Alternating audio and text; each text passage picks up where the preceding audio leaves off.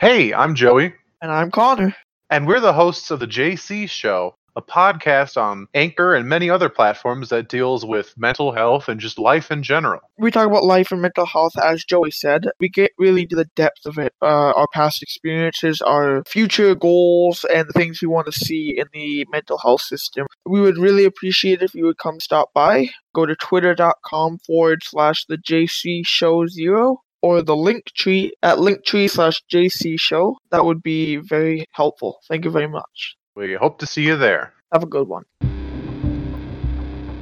Please be aware that True Crime by the Book may discuss topics, share opinions, and use language that could be disturbing or offensive to some listeners. Listener discretion is advised.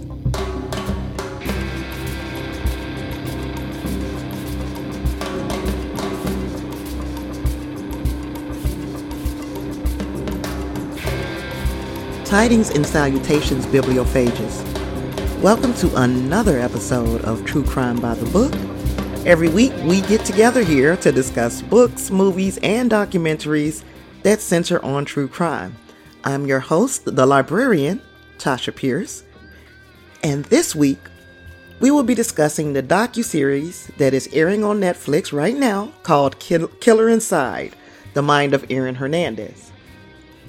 Now, I would be negligent if I did not address that the sports world lost another legend this past Sunday. Kobe Bryant was among the victims of a helicopter crash in Calabasas, in which 9 people died in total in an accident that shocked many of us to our cores. Now, there are a lot of opinions on Kobe, both professionally and personally, but I choose today to focus on the ways he improved the world around him. Bryant was the official ambassador for the After School All-Stars. That's an American nonprofit organization that provides comprehensive after-school programs to children in 13 U.S. cities. Bryant also started the Kobe Bryant China Fund, which partnered with the Song Xing Ling Foundation, a charity backed by the Chinese government. The Kobe Bryant China Fund raises money within China earmarked for education and health programs.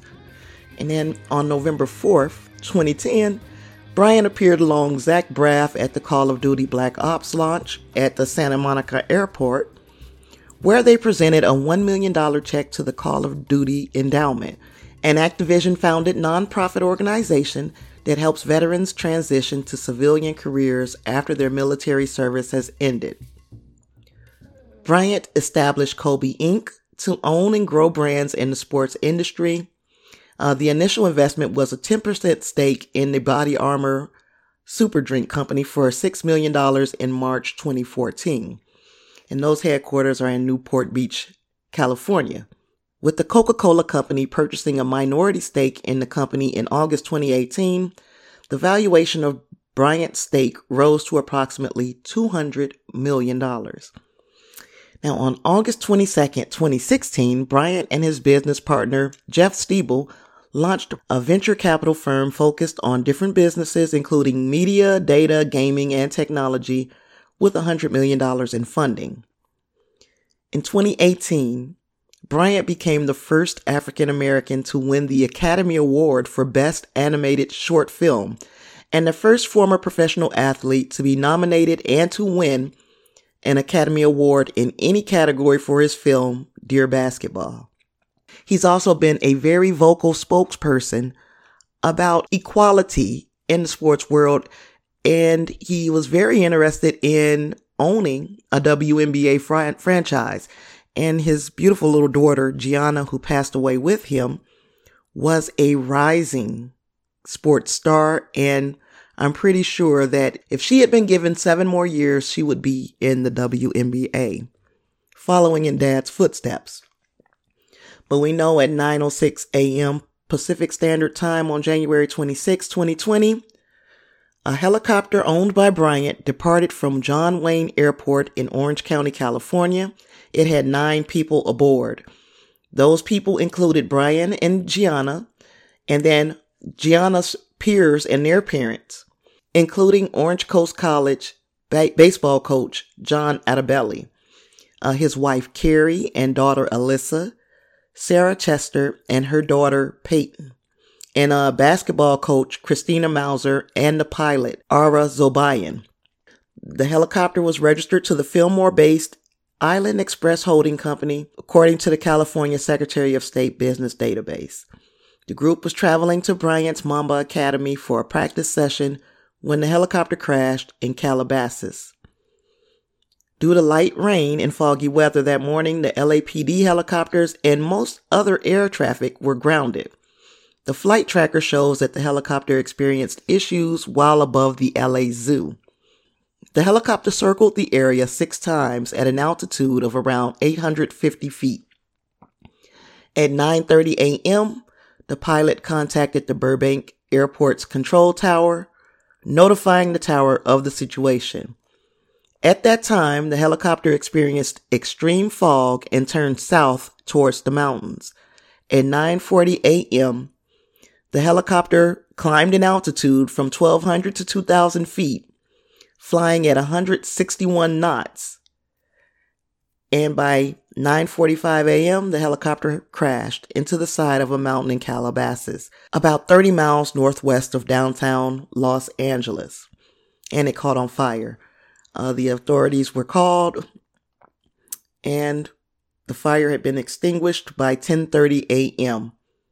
None of the 9 occupants survived. Initial reports indicate that the helicopter crashed in the hills above Calabasas in heavy fog. The surviving Bryant family members are Vanessa and their other 3 daughters.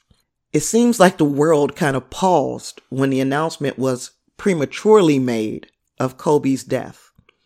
Then there was a shameful shuffle by those of us who don't trust one news site over the other. I needed corroboration before I could even begin to believe that Kobe Bryant had passed away. I say it's shameful because I can remember a time in my life that if something was on the news, it had been vetted and could be trusted. This fucked up 24-hour news cycle and the ambulance chasers like TMZ have made retractions par for the course, and this story was no different. It was first reported 5 people were killed. Then it was reported that all of his daughters had been on the helicopter. Then it said 7 people were killed. It is absolutely shameful, damn near criminal, to be reporting things before you even have the story and before the family is notified. So all of this scrambling and false reporting just to be able to say we were first. So True Crime by the Book would like to offer condolences to the families and friends of the victims of this horrific accident and issue indictments to the media for being soulless. And with all that being said, I'm sure everyone has their own opinion on this whole Kobe Bryant, the way his death was handled by the media, and I would love to hear from you about it. Now let's dig into the topic of today's episode, Aaron Hernandez. Now, the documentary outlines his early life, his college years, and finally his time in the NFL. It also indicates that he may have been living a triple life. At the heart of it all, it raises the questions, could he have been helped? Could some of his behavior be a byproduct of being raised in an abusive environment? Did football contribute to his violent behavior? Now, these questions are really left to the viewer, and I absolutely have my own opinions on Aaron. Just know that you may not agree with me, and that's okay. But there does need to be a dialogue, because discussing and debating this Aaron Hernandez situation may prevent another Aaron Hernandez from being created. Okay, so we start at the beginning. Aaron and his older brother DJ were being raised in Bristol, Connecticut by their father, Dennis, and their mother, Terry. Now, Dennis is kind of a local legend in football, so there's no surprise that his boys were introduced to the sport early. Dennis is described as a man's man, very hyper-masculine. He was strict on his boys. known around town as the King. When your town calls you the King, DJ and Aaron had to be his heirs apparent. They may as well have been William and Harry as far as he was concerned. They were being primed to step in his oversized footprints. That meant playing football and being outstanding at it. Well, Aaron was outstanding in football and basketball and track. He was an all-around athlete, but a mediocre student. It was the latter that would cause his father to become physically abusive to Aaron. He wanted the best for his boys, and mediocrity wasn't going to cut it. And it's also noted that Dennis and Terry had a tumultuous relationship with each other that included alcoholism and domestic violence. But besides all that, Aaron still idolized his dad. His brother DJ had stated that besides the physical abuse, Aaron may have also been sexually molested by an older kid. Now, these are things that, left unaddressed, could turn a man into a monster. Now, we meet the high school quarterback slash friend of Aaron, and we find out that, according to him, they had sexually experimented with one another throughout high school. Now, Aaron's friends, the father of his friend, was in the documentary as well, and talked at length about how both he and Dennis were extremely homophobic. According to him, they had created an environment that made it impossible for the boys to question their sexuality or to identify as anything but heterosexual. Now, I'm sure we can imagine the conflict that this can create in a person who does have questions. This likely added to the anxieties of regular teenage shit. Now, after DJ left for college, Aaron was excited to announce that he intended on going to UConn with his brother.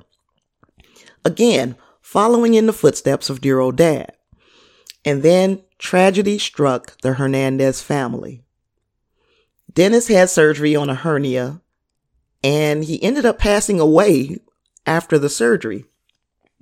Totally unexpected, the family was understandably grief-stricken. Family and friends knew that Aaron would never be the same. His dad, as rough as he was Aaron's moral compass.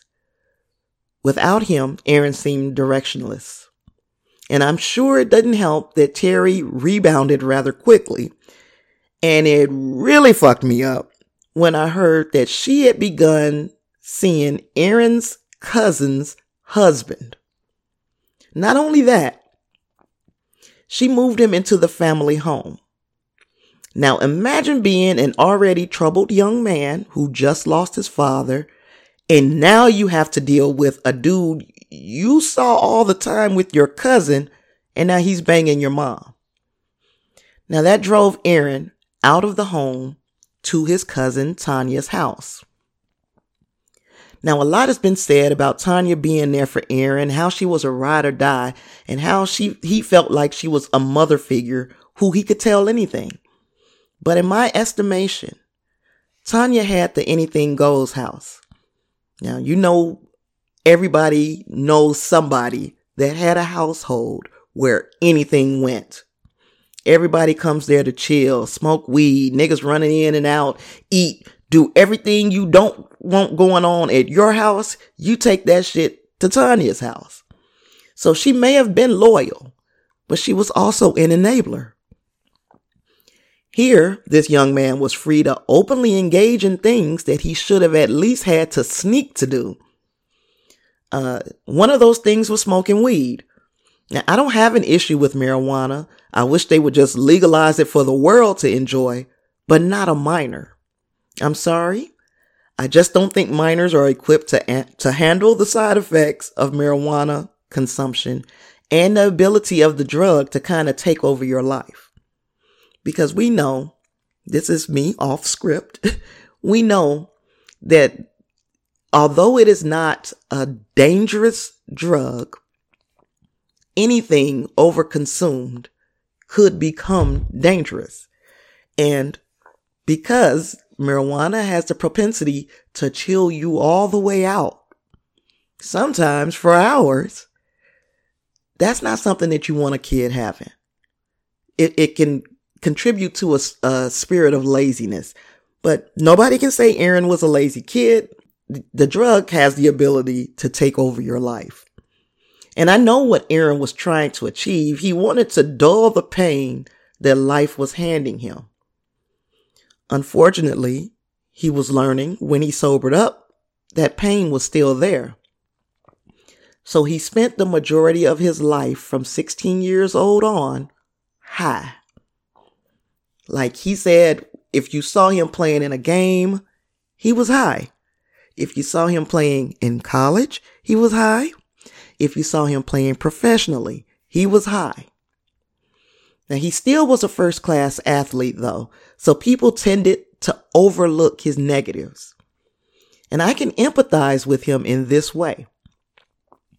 I was 12 when my mother passed away. I was very smart and very athletic and had never been in trouble at school. But when she died, when my mom died, I began to get into fights. I was an angry young lady. I was angry all the time. I got suspended quite a bit. And do you know what straightened out my behavior? The principal, Mr. Reese, heard me using some language that would make Samuel L. Jackson blush. He and my coach dragged me down to the office and gave me the Come to Jesus speech. If I intended to continue to represent Lew Wallace High School and the mighty black and gold as an athlete, I could not have another behavior blemish on my record, period. Being on the honor roll wasn't going to be enough because, frankly, being on the honor roll came easy to me. It was hard to manage my anger, and I had to learn to direct my anger in healthy ways, admit that I was still hurting from the loss of my mom, and not be impulsive. And I wanted to continue to play sports with my band of sisters. So I straightened my ass up. But Aaron was learning the opposite lesson. He could do damn near anything. And the fact that he was an outstanding athlete was a get out of jail free card. There were no repercussions for his bad behavior, only cover-ups. Once again, Aaron's fucked up behavior was being enabled. Now, his prowess on the gridiron meant that a number of D1 universities were interested in him as a player. Remember, Aaron had already made a verbal commitment to UConn. He still made other college visits, however, and when Aaron was just shy of 17 years old, he recommitted. This time he chose to play at the University of Florida alongside Tim Tebow and under Urban Meyer. Now, by now, he was dating Cheyenne Jenkins, who he had known since elementary school, and she would go on to be his fiance and even mother a child by him. But that's getting a little ahead. He's going to play for Urban Meyer at the University of Florida, and Dennis Hernandez had set a path for his sons to follow, but Aaron was departing that path and heading to Florida. Now, there are so many reasons that this decision was problematic. The main one was the football program under Meyer. I mean, he's an excellent general. If all you cared about was winning and bowl appearances and X's and O's, then he's your man. But as far as guidance to the players, nope. Aaron failed multiple drug tests. They got covered up. He took bullshit courses. He was frequenting bars at 17 years old. And in fact, in April 2007, he even punched a bar manager so hard that it ruptured his eardrum. Why did he punch the manager? He was asked to pay his tab. Those charges disappeared because Gainesville is a football town and we got to protect our players and our record. Fuck that. you blow my eardrum, you're going to have to face some kind of charges, period. But nope, they disappeared. And of course, he stayed high because childhood trauma. He was playing alongside Tim Tebow, who literally wore his religion on his face. But riddle me this. He was still at the bar with an underage Aaron. But this ain't about Tim Tebow. I save most of my ire for Urban Meyer, though. He established quite a pattern in Florida. Every season, there were arrests, infractions of rules, and players who demonstrated horrible character, and all of that was left unpunished. That win-at-all-cost mentality was a terrible disservice to these young men and the community that they inhabited. But there was none worse than Aaron Hernandez. While on scholarship at the University of Florida, he frequented many night spots. It was not unusual for him to get easily angered at perceived slights. And on more than one occasion, he was described as paranoid. It was in September of 2007 that Aaron would be first accused of pulling a gun on people and actually shooting them. The victims were in a vehicle at a light when a large male who appeared to be Hawaiian or Hispanic with lots of tattoos approached the car. These guys in the car had a verbal altercation with Aaron inside the nightclub, and they chose him out of a photo lineup as the person who shot them. They later said that he wasn't the shooter. That was after the university and Meyer got involved. Remember, this is a college town, winning over everything. Aaron was asleep in an interrogation room while the school's attorneys worked their magic. Now, I don't know about you, but I watched The Usual Suspects many times. And in the film, the police detective is attempting to suss out the killer. So what does he do? He locks them up overnight and observes. The one who can sleep is the killer. Now, this is a 1995 movie that still holds up, except for that whole Kevin Spacey thing. But I digress.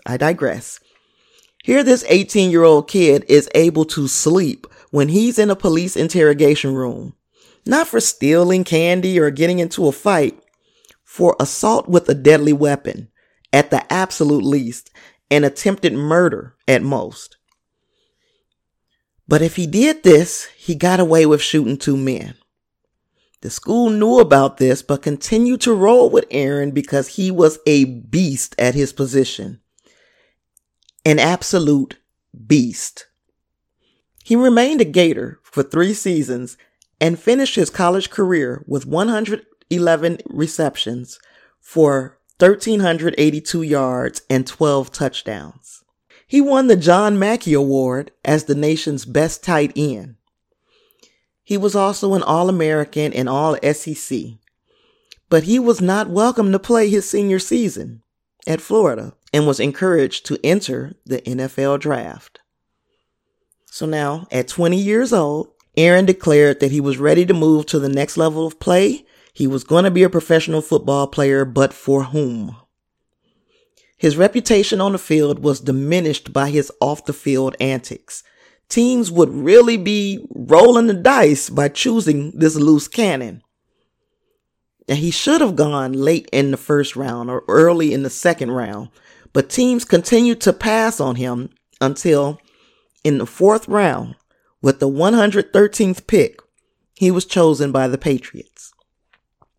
This lucky fuck was going to play with arguably the best quarterback in the league, Tom Brady. But the Pats wanted to talk to Urban Meyer before they signed him. And Urban, with absolutely nothing to lose by telling the truth, still gave his endorsement. Now, don't for one second think that I feel sorry for the Patriots organization. I kind of feel sorry for Aaron Hernandez in this moment, because this professionally ideal situation was the worst thing that could have happened to him personally. I listened to a podcast, Crime and Sports, with James Petragallo and Jimmy Wisman. It's a great show, lots of laughs. But damn near every episode, they talk about athletes getting in trouble when they go to wherever they consider home. Well, Aaron would be playing 2 hours away from home. And for a person with many demons and as socially immature as him, well, this is where it all really goes to shit. Now, I know this is going to be fucked up, but tune in to True Crime by the Book next week so we can talk about what the hell Aaron gets into during his time at Foxborough. If you enjoy what I'm doing here, please leave a rating and review for the show on your platform of choice. Check the show notes for my Linktree. Those are all the many places that I can be found. Shit really gets wild in the next episode, so tell a friend to tell a friend. Now, thanks for hanging out with me, and I'll catch you in part 2 of Killer Inside: The Mind of Aaron Hernandez. Later, bookworms.